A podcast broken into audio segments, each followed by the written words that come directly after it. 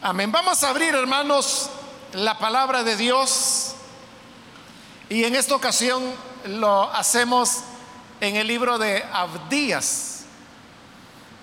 Abdías, al principio de su Biblia, ahí hay un índice.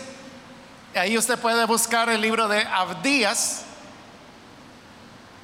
Busca el número de página y así va a ubicar al profeta Abdías. Es un libro pequeño que solamente tiene un capítulo y por eso a veces resulta un poco difícil ubicarlo. Está antes de Jonás.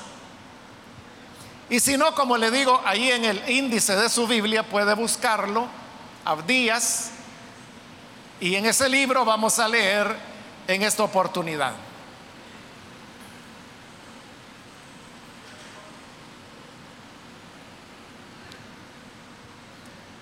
Bien, dice entonces la palabra de Dios en Abdías, versículo 10 en adelante. Por la violencia hecha contra tu hermano Jacob, te cubrirá la vergüenza y serás exterminado para siempre.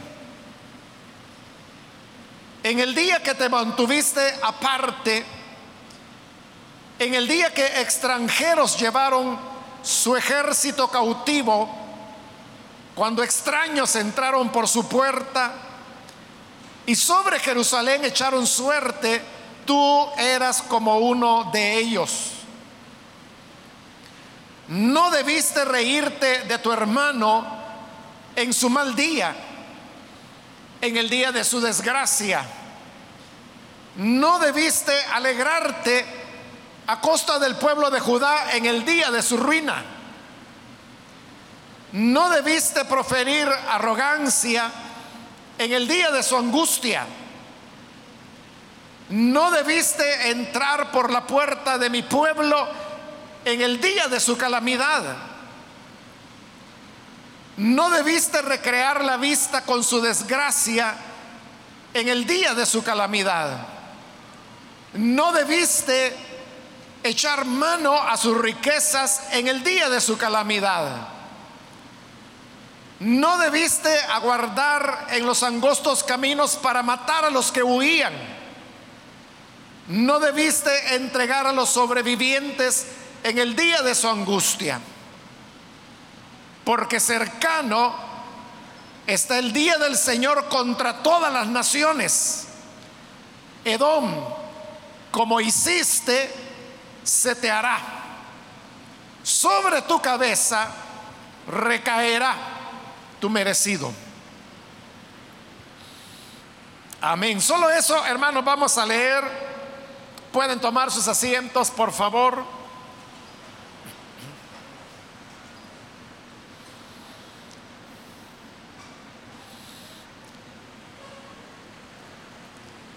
Hermanos, como lo dije antes de la lectura, en esta ocasión hemos citado al profeta Abdías, quien desempeñó su ministerio después de que había ocurrido ya la invasión de los caldeos y habían destruido la ciudad de Jerusalén, el templo, y habían llevado cautivos a los hijos de Israel.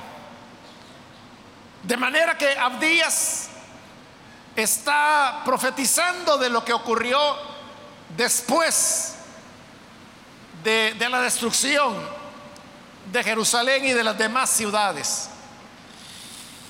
Y vemos que esta profecía toda, toda está dirigida en contra de Edom. Edom era un pueblo vecino a Israel ellos no habían sido tocados por los caldeos, aunque vivían al lado, los caldeos se habían enfocado únicamente en la tierra de Israel, pero Edom había sobrevivido como un reino, como una nación, que realmente era un reino más antiguo que el mismo Israel. Ahora, es importante recordar que Edom es un pueblo que surgió a partir de Esaú, quien fue el hermano de Jacob. Ambos fueron hijos de, de Isaac. Isaac en su vejez tuvo estos dos hijos. Usted recordará la historia allá en el libro de Génesis, que ellos eran mellizos. Primero nació Esaú y luego nació Jacob. Y entre ellos hubo siempre una contienda que se daba desde el vientre de su madre. Y sería una contienda que una vez crecidos los muchachos, habría de continuar, era una disputa por heredar la bendición del patriarca Isaac y que esta bendición tenía que ser para el uno o para el otro, no podía ser para los dos. Por eso es que Jacob hizo muchos intentos o varios intentos por tratar de recibir la bendición de parte de su padre. Y en una ocasión, recordará usted la historia, Esaú había salido a cazar y Jacob se había quedado en casa preparando la comida. Esaú venía de cazar y él venía hambriento y llega con su gran hambre justo en el momento cuando Jacob estaba cocinando un guiso de lentejas y el olor le despertó el apetito a Esaú. Entonces le dijo a su hermano, véndeme. O, bien le dijo, dame del potaje que tú estás preparando. Entonces Jacob aprovechó y dijo, está bien, yo te voy a dar de mi potaje, pero a cambio de que me entregues la primogenitura. Entonces Esaú pensó rápidamente, no pensó mucho, pero él dijo, bueno, si no como, me voy a morir. Y ha muerto, ¿de qué me va a servir la bendición de la primogenitura? De manera que le digo, está bien, te entrego mi, primogenitura y tú me das del potaje. Pero Jacob quiso asegurarse y le dijo, ¿me lo juras? ¿Te comprometes a darme la primogenitura? Y Esaú le dijo, sí, es tuya. Entonces fue que Jacob le dio del potaje. Y este potaje que le dio que Esaú había pedido, era un potaje de, de color rojizo Seguramente Jacob le había puesto especias que no solo daban sabor, sino que le daban color. Y el potaje, el caldo, era así, de un color rojizo. Por eso es que a partir de ese día, como Esaú había despreciado la bendición de su padre, a cambio del plato de lentejas, por eso le pusieron de sobrenombre o de apodo rojo, porque las lentejas eran color rojo. Y rojo suena en el hebreo a la palabra Edom. Y de ahí en adelante fue que las personas comenzaron a llamar a Esaú Edom. Edom, así como de Jacob, nacieron las doce tribus y de ahí el pueblo de Israel, también de Esaú nació toda la nación de Edom, llamados edomitas. Pero entonces note, estos dos pueblos, Israel y Edom, venían de un tronco común, venían de un solo padre que era Isaac. Uno puede retroceder todavía una generación más y decir que era Abraham quien engendró a Isaac. Isaac tuvo a Esaú y a Jacob, es decir, a Edom y a Israel. Y de ahí surgieron los dos pueblos. Entonces, ¿qué significa esto? que ellos eran hermanos. No solo eran hermanos porque habían sido engendrados por el mismo padre y en el vientre de la misma madre, sino que como le dije hace un momento, ellos eran mellizos. Habían compartido el vientre de su madre y habían nacido al mismo tiempo. No eran gemelos. Bueno, algunos a este tipo de gemelos le llaman gemelos falsos. Simplemente porque nacieron juntos, compartieron el vientre de su madre en el mismo embarazo. Entonces la gente le llama gemelos aunque no se parezcan. Entonces por eso se le llama gemelos falsos cuando no se parecen entre sí.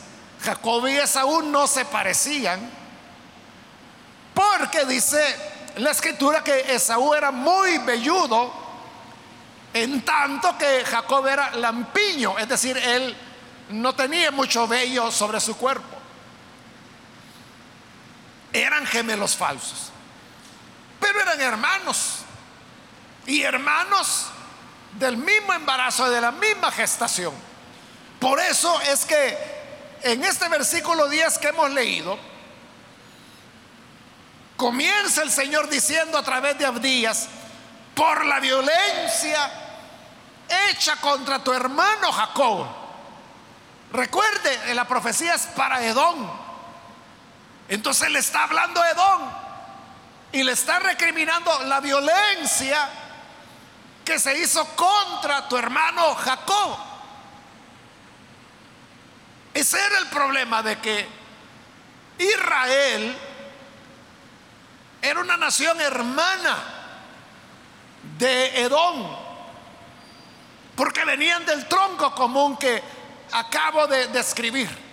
Y por eso es que hay un reclamo que el Señor está haciendo para Edom por las actitudes que adoptó frente a la violencia que tuvo que sufrir su hermano Israel.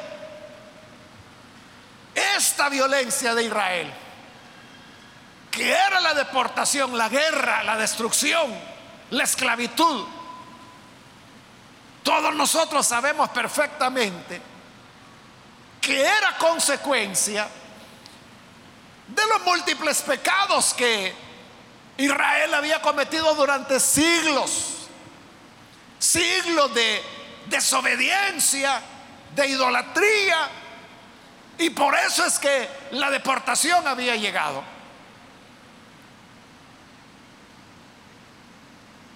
Entonces uno podría decir, bueno, Israel estaba pagando el precio de su pecado. Sí, así era.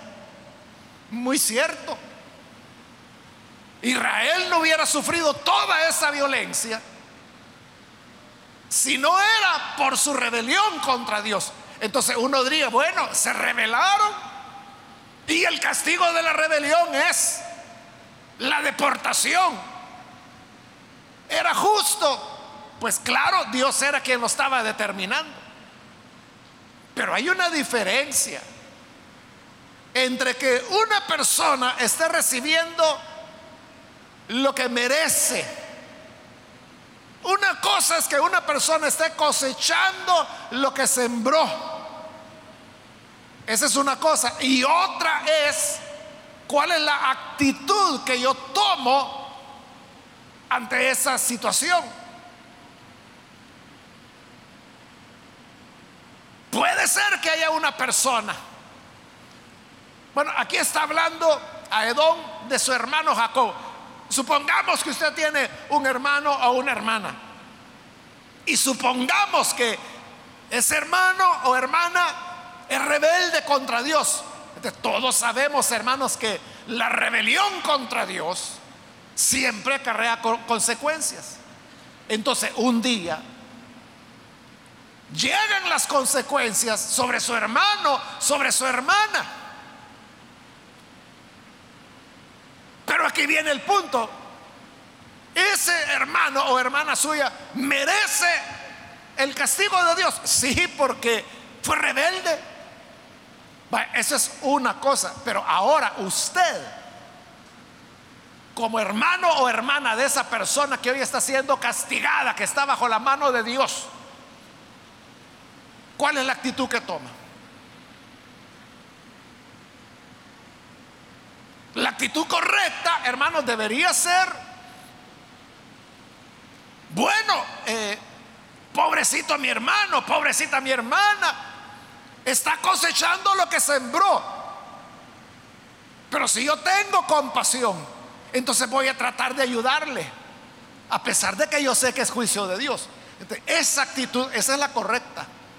Pero ¿qué tal si yo digo, jaja, ya viste?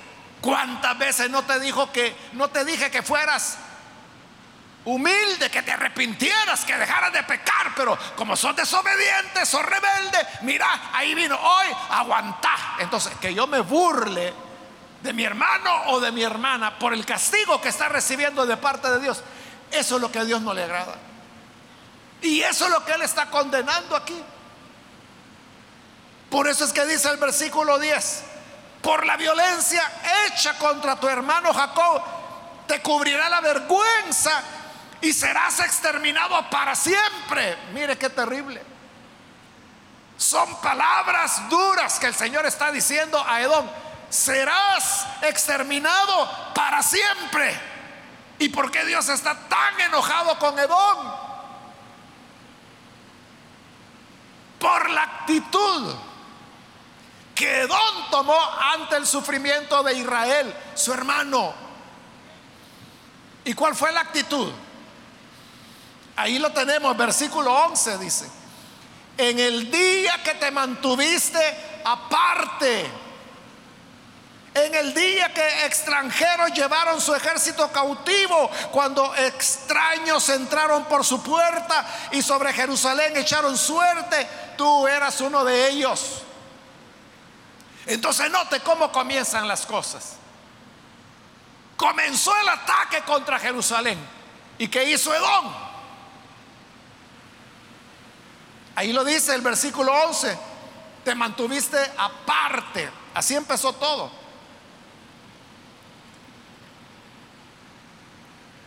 Es decir, no hizo nada. No hizo nada por ayudar a su hermano. Uno, vuelvo a repetir, hermano, uno podría decir, ¿y cómo no le va a venir eso si han sido idólatras? ¿Cómo no los va a castigar Dios si ellos han sido rebeldes? Jeremías acaba de estarles profetizando que se arrepintieran. ¿Y qué hicieron? Lo pusieron en el cepo. Después trataron de matarlo. Luego estuvo preso por hablar la palabra de Dios. Imagínense. Entonces uno diría, bueno, si así tratan a los profetas del Señor, ¿cómo no iba a venir el juicio de Dios? Eso es una cosa. Pero otra es cuál es la actitud que usted toma frente a ese castigo de Dios. Edom lo que hizo fue mantenerse aparte, es decir, él dijo, yo en esto no me meto. Hay que vean cómo salen. Y era su hermano.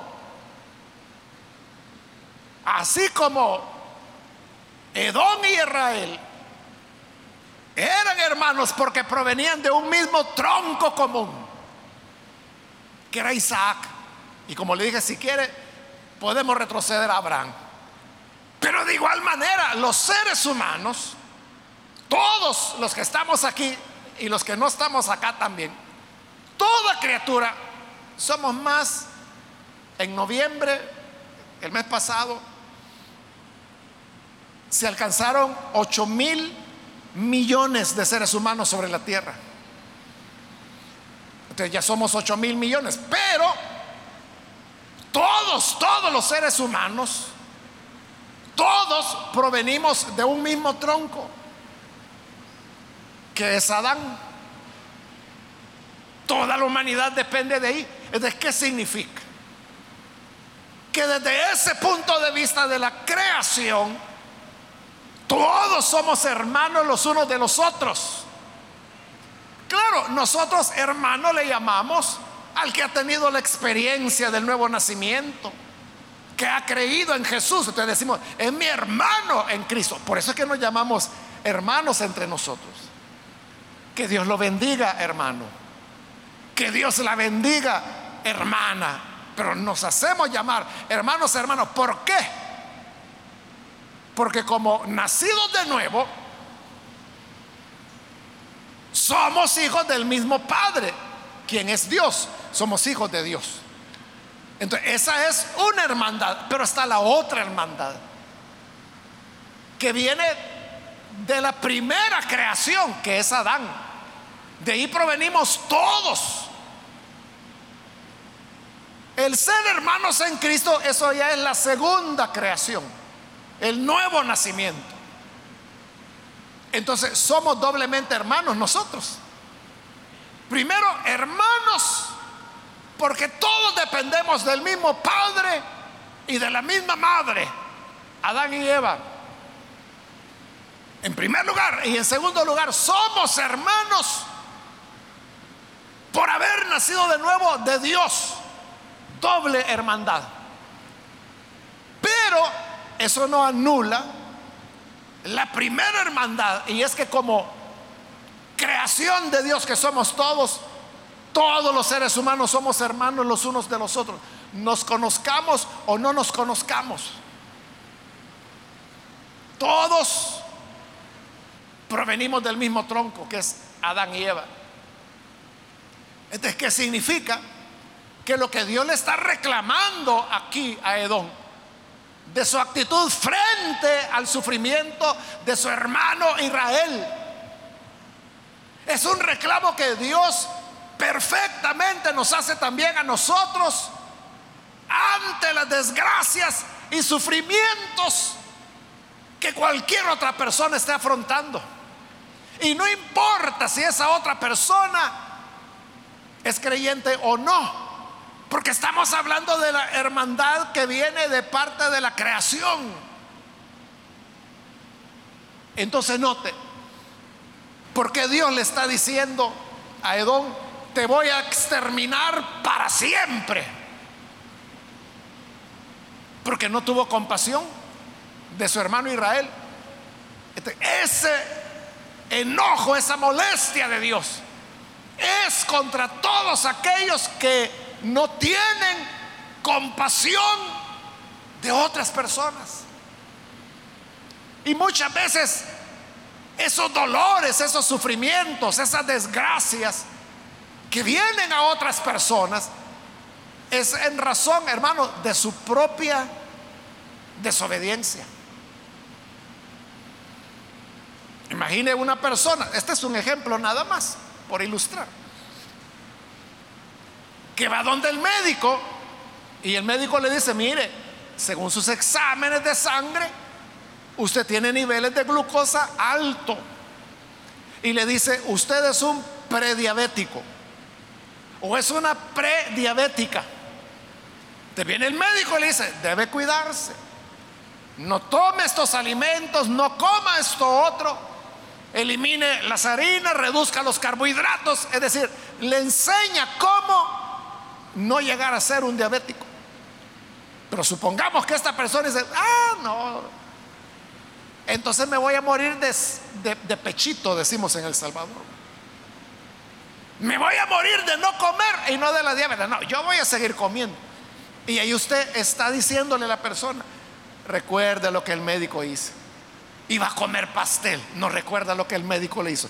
Debe cuidarse. Y ahí está usted, insistiendo, insistiendo que no coma esto, que no coma lo otro. Pero la gente como que le dicen lo contrario, ¿verdad? Y más comen, comen, comen.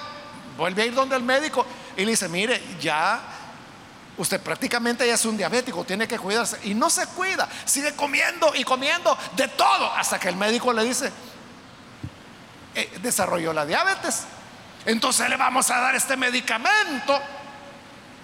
Hay gente que lo toma y otros que no. Hay gente que cree que porque está tomando el medicamento ya puede comer de todo. Y no es así. Entonces siguen comiendo de todo. La cosa se va agravando.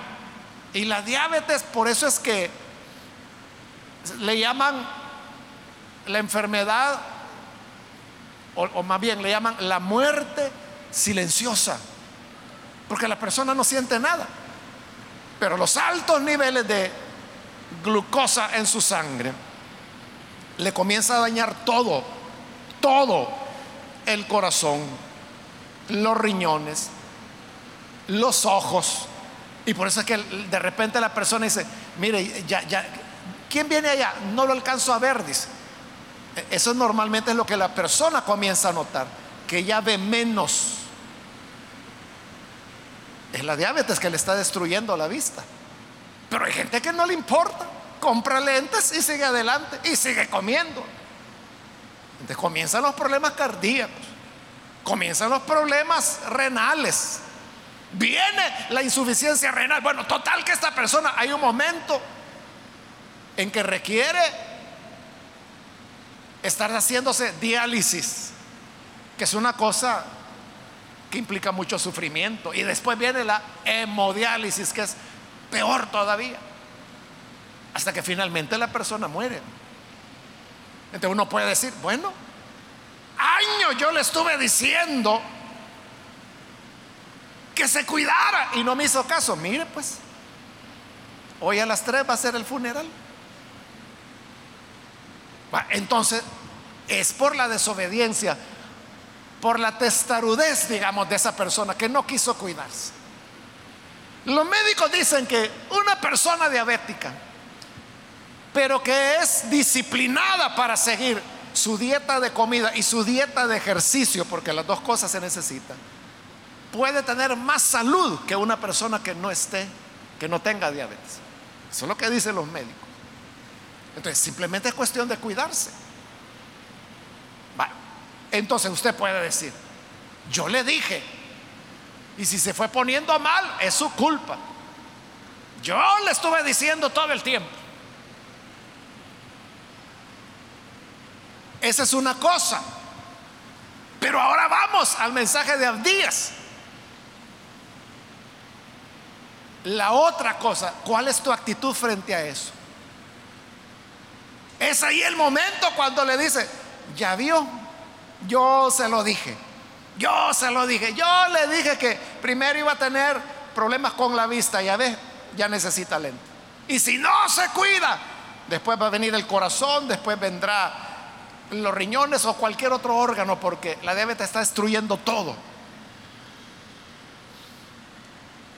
Entonces, pero esa es una actitud, yo se lo dije, hoy no me venga llorando, hoy no me venga diciendo que quiere que lo lleve al hospital, no, yo le dije a tiempo. Esa actitud ya es como que allá él, ¿verdad? Hay que ver cómo sale. Eso exactamente es lo que hizo Edom.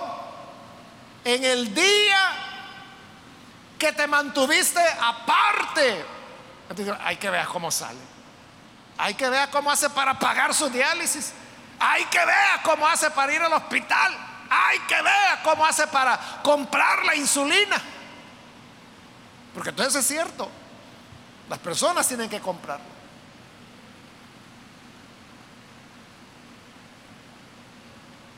Pero eso es lo que Dios está reclamando. Vaya, está bien, usted le advirtió, le recomendó, no quiso, vaya, no quiso. Por eso es que hoy está mal. Pero aún estando mal, no te puedes apartar. Y decir, ay, que vea cómo salga. Es cierto, es un necio o es una terca. Esa persona no quiso entender, pero no le abandones. Es tu hermano, es tu hermana. Por lo tanto, debes estar pendiente de él, de ella, de cómo ayudarle, de cómo apoyarle, compadecerse de la desgracia que le ha venido. Y no estoy hablando de hermanos sanguíneos. Y tampoco estoy hablando de hermanos en la fe. Estoy hablando de cualquier persona. Porque estamos hablando de esa hermandad que viene del tronco común que es Adán y Eva. no podemos hacernos los locos, como se dice popularmente, en el día que te quedaste aparte. Yo, yo no me meto. Si quieren garrotear este, que lo garroteen. Si se va a enfermar, que se enferme. Si se va a poner grave, que se ponga grave. Yo aquí aparte. Yo le dije, no me hizo caso. No, eso no puedes hacerlo. ¿Sabes por qué? Porque si comienzas por la indiferencia, vienen cosas peores. Y eso es lo que ocurrió con Edom. Ve el versículo 12. No debiste reírte de tu hermano en su mal día, en el día de su desgracia. No debiste alegrarte a costa del pueblo de Judá en el día de su ruina. No debiste proferir arrogancia en el día de su angustia. Es decir, que después de haberse puesto aparte, indiferente ante lo que le ocurría a Israel, hoy comienza a reírse del mal ajeno, comienza a burlarse. Y le dice, así quería verte, ya viste, necio, pero como sos un gran necio, sos una gran necia. Y se ríe. No debiste reírte de tu hermano, dice. No debiste burlarte. No debiste hablar palabras de arrogancia. Era el momento para tener compasión, para tener misericordia. Es cierto, tú tienes la razón, tú le advertiste. Pero guárdate de eso. Y lo que hoy esta persona necesita es apoyo, comprensión. Tú no vas a poder resolver su situación pero por lo menos no te vas a burlar de su desgracia. No te vas a reír de su ruina. ¿Por qué razón? Porque esas cosas las ve Dios. Esas cosas las ve Dios. Hermanos, hermanas, siempre que nos burlamos de la desgracia ajena, Dios lo está viendo. No debemos hacerlo. Debemos entender que somos hermanos Pablo, allá en su carta a los Gálatas, él habla de los que son sorprendidos en pecado, en desobediencia. Pero ¿qué dice Pablo? Ríense, burlense de ellos. No. Lo que él dice es, trátenlo con misericordia. Procuren su restauración. Y ten temor ten cuidado de ti mismo. No sea de que el día de mañana seas tú el que falles. En eso es lo que uno debe pensar. No debemos burlarnos del mal ajeno, porque ese mal podría venir contra nosotros mañana. Pero no quedó ahí, siguió avanzando la cosa. Versículo 13. No debiste entrar por la puerta de mi pueblo en el día de su calamidad no debiste recrear la vista con su desgracia en el día de su calamidad. No debiste echar mano a sus riquezas en el día de su calamidad. Los caldeos terminaron derrotando a Israel. Derribaron las puertas de Jerusalén, derribaron los muros de Jerusalén. Ya no tenían protección, ahí cada quien se podía llevar lo que quisiera. ¿Y sabe qué pasó? Edom se metió también para ver qué se llevaba. Para ver qué se robaba de lo que era de su hermano Israel. aquellas personas que comienzan por ser indiferentes, después comienzan a burlarse de la desgracia ajena. Y después, lo estamos viendo ahí, comienza a aprovecharse de la ruina que ha venido sobre esa persona a ver qué le quita, a ver con qué se queda. Ahí es donde aprovecha. No, yo voy a ir a ver qué, saco. No, algo de valor a de ver en esa casa. Es que si yo no me lo llevo, alguien más se lo va a llevar, entonces mejor me lo llevo yo. Es aprovecharse del mal ajeno. Y no solo, hermano, tomando cosas que no son nuestras, aprovechando que el otro está mal. Sabe, hermano, en una ocasión, en una de nuestras filiales en los Estados Unidos, el pastor, e, él no tenía sus documentos en regla, sus documentos migratorios. Tenía años ya de vivir allá en los Estados Unidos, allá había criado a su familia, que ya son eh, muchachas grandes, y entonces hubo un hermano aquí en El Salvador que tuvo un problema. Entonces, él allá, queriéndolo ayudar, lo ayudó. Y se lo llevó. Y no solo se lo llevó allá con toda su familia, sino que además le dio la confianza dentro de la iglesia que le ayudara a predicar, porque ese hermano aquí había sido también predicador. Entonces ahí estaba este hermano ayudando al hermano que lo había ayudado y a su familia para sacarlos del país, porque ellos estaban bajo una amenaza aquí. Tuvieron que salir. Pero, hermano, después de algunos años de estar allá, sucede que, al pastor de la iglesia, eh, en una situación, migración lo detiene. Y entonces lo llevan preso y lo iban a deportar. Claro, ahí los hermanos pues se preocuparon y le pusieron abogado. Para no hacer larga la historia, este abogado logró que no fuera deportado y que lo dejaran libre, de manera que el hermano después de algunos meses de haber estado preso salió y volvió a la iglesia. Pero quiero decirle esto, durante el tiempo que él estuvo preso, la otra persona, el hermano a quien él había ayudado para llevarlo, para salvarlo de la amenaza de muerte que él y su familia tenían aquí, ¿sabe qué hizo?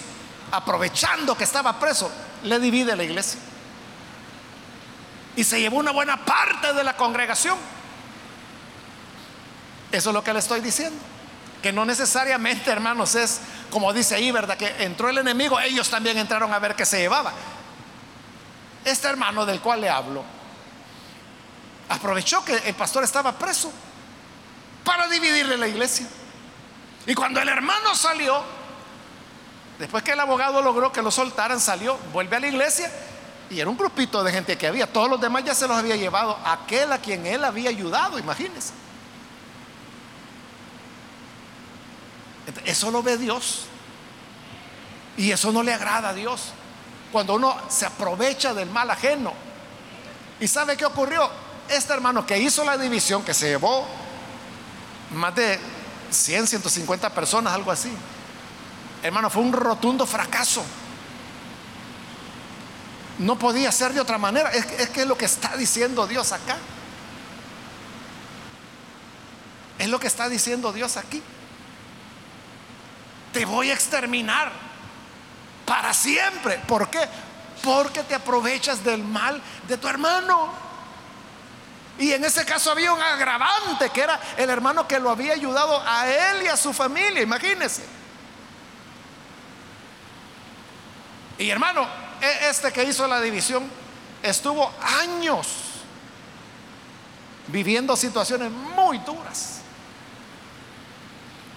Porque la gente se le fue, o sea, todo se le vino abajo. Es que no podía ser de otra manera. A Dios no le agrada cuando nosotros somos insensibles al sufrimiento de los demás. Entonces, después de años de, mucho sufrimiento, él, él se acercó de nuevo a la misión. Todo esto fue en los Estados Unidos, pero los hermanos siempre están en comunicación conmigo y me dijeron, mire, fíjese que este hermano quiere volver. Entonces yo le dije, vaya, está bien, o sea, no le podemos decir que no vuelva, pero hagamos esto, como él dañó a aquel otro hermano. Que vaya y que le pida perdón por lo que hizo. Y si este hermano pastor, que es al que le había roto la iglesia, después que lo había ayudado, si él lo perdona, nosotros lo perdonaremos también. Y este hermano lo hizo. Fue y le pidió perdón.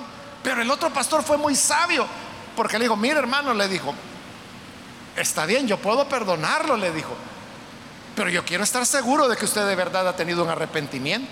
Hagamos esto, le dijo, venga a la iglesia, congréguese, esté aquí con nosotros y a través de su conducta yo voy a ver si de verdad usted se ha arrepentido o no y en base a eso le voy a responder. Sabio, ¿verdad? Y el otro hermano aceptó. Estuvo varios años ahí en la iglesia, solo congregándose, sentadito, callada la boca, porque él sabía lo que había hecho. Pero ya después de un tiempo, ese pastor habló conmigo y me dijo, mira hermano, yo creo que sí de verdad se ha arrepentido. De mi parte me dice, perdonado, si lo quieren reincorporar, reincorporen. Lo reincorporamos porque eso es lo que yo decía, ¿verdad? Si el hermano lo perdona, ¿por qué no lo vamos a perdonar nosotros? Y ahí está trabajando de nuevo, iniciando una nueva obra. De eso está hablando Abdías. Por eso, hermanos y hermanas, no podemos aprovecharnos del mal ajeno para ver qué sacamos. Pero no solo eso, el 14 dice, no debiste guardar en los caminos para matar a los que huían. No debiste entregar a los sobrevivientes en el día de su angustia. Este es el colmo ya.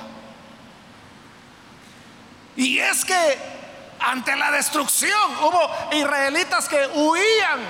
¿Y sabe qué hizo Edom? En lugar de protegerlos, ellos los mataban. Es lo que está diciendo el 14. No debiste aguardar en los angostos caminos para matar a los que huían. Y no solo eso, dice, no debiste entregar a los sobrevivientes en el día de su angustia.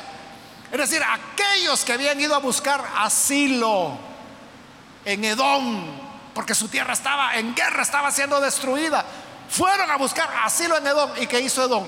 Los entregaba a los caldeos los entregaba al ejército enemigo.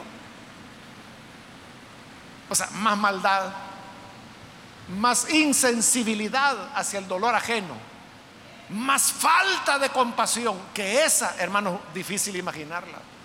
Por eso dice el Señor, versículo 15, y ahí está la sentencia. Cercano está el día del Señor contra todas las naciones. Edom como hiciste, se te hará. Esa es la sentencia de Dios. Como hiciste, se te hará. Tú no tuviste compasión, nadie tendrá compasión de ti. Tú fuiste indiferente, te apartaste ante el dolor ajeno. Cuando tú tengas dolor, la gente se va a apartar y te va a dejar indiferente. Así como tú te reíste de Israel, se van a reír de ti, de tu ruina. Así como tú te aprovechaste del mal de ellos para robarte algo, así te van a robar a ti en tu desgracia.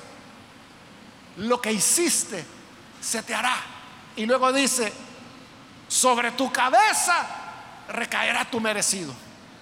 Hermano, todo lo que se hace se regresa a nosotros.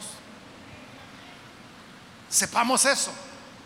Todo lo que hacemos se volverá sobre nuestra cabeza. Entonces, preguntémonos, ¿qué hacemos? ¿Qué es lo que hacemos cuando vemos el dolor de los demás? ¿Qué decimos? ¿Merecido lo tiene? ¿Y para qué rebelde, pues? ¿Y para qué es pecador, pues? Esa indiferencia va a venir sobre tu cabeza. Es cierto, puede ser que es rebelde, puede ser que es pecador, pero es lo que Pablo dice, restáurenlo con espíritu de mansedumbre, porque mañana puede ser tú el que estés en esa situación. Y Dios es tan justo que como trataste, te tratarán. Lo que hiciste vendrá sobre tu cabeza. En cambio, hermanos, si somos compasivos, si tenemos misericordia, si nos duele el mal ajeno, si nos conmueve el sufrimiento de otras personas, decimos, no, aunque no tengo mucho, pero aunque sea un poquito, voy a ver cómo le ayudo. Si hiciste misericordia, recibirás con misericordia. Si fuiste compasivo, serán compasivos contigo. Lo que quieran que los hombres hagan con ustedes, dijo Jesús, eso hagan ustedes con ellos. Como quieras que te traten, así trata a los demás. Así que hermanos y hermanas, esa es la gran enseñanza de Abdías.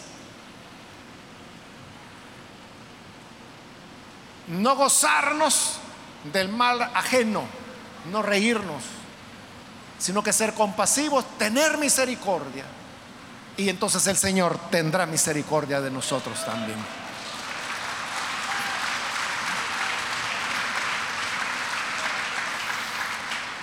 Vamos a cerrar nuestros ojos y vamos a orar, pero antes de hacerlo, yo quiero invitar a las personas que todavía no han recibido al Hijo de Dios. Pero si usted ha escuchado hoy la palabra y de alguna manera usted se siente señalado o señalada por esta palabra, es Dios quien le está hablando. Y ahí tenemos el camino del arrepentimiento. Es lo que ocurrió con este hermano que le contaba, ¿no? Se arrepintió y le fue a pedir perdón por la bajeza que había hecho con su pastor. Y fue restaurado y hoy está en plena comunión y sigue trabajando. Quiero entonces, hermanos, hacer una invitación para aquellos que todavía no han recibido al Señor Jesús como Salvador. Porque déjeme decirle que eso es lo que hace la diferencia. El tener a Jesús como Salvador. Quiero invitar entonces si hay alguna persona que por primera vez necesita recibir al Hijo de Dios, por favor ahí en el lugar donde está, póngase en pie, en señal de que usted desea recibir a Jesús y con gusto vamos a orar por usted. ¿Algún amigo o amiga que necesita venir para recibir a Jesús puede ponerse en pie en este momento? y vamos a orar por usted. Hay perdón. En este momento hay perdón y ese perdón se nos ofrece en Cristo Jesús. ¿Quiere recibirlo? Póngase en pie. Queremos orar por usted. Queremos que la gracia de Dios le alcance. ¿Hay alguna persona que necesita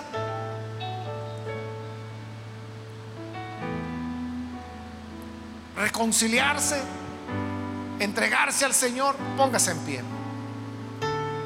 También voy a avanzar en el tiempo y quiero invitar si hay hermanos o hermanas que a pesar de tener conocimiento del Evangelio, hoy se ha sentido acusado o acusada por la palabra y necesita reconciliarse. Póngase en pie también. Vamos a orar. Queremos orar por aquellos hermanos o hermanas que necesitan reconciliarse con el Señor. ¿Hay alguien que lo hace? Póngase en pie. Vamos a orar.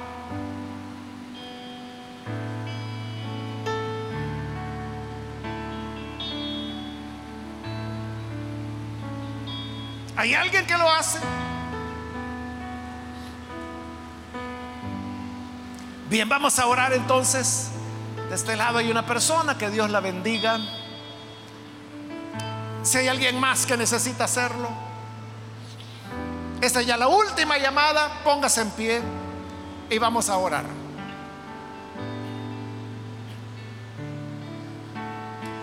A usted que nos ve por televisión, le invito para que se una con esta persona, reciba a Jesús, ore con nosotros. Señor, gracias te damos por tu palabra, porque ella es luz y vida para cada uno de nosotros. Te rogamos, Padre, por esta persona, como también aquellos que a través de televisión, radio o internet se están uniendo a esta oración. Te rogamos, Padre, que les alcances, que les des vida, que puedan conocerte que puedan amarte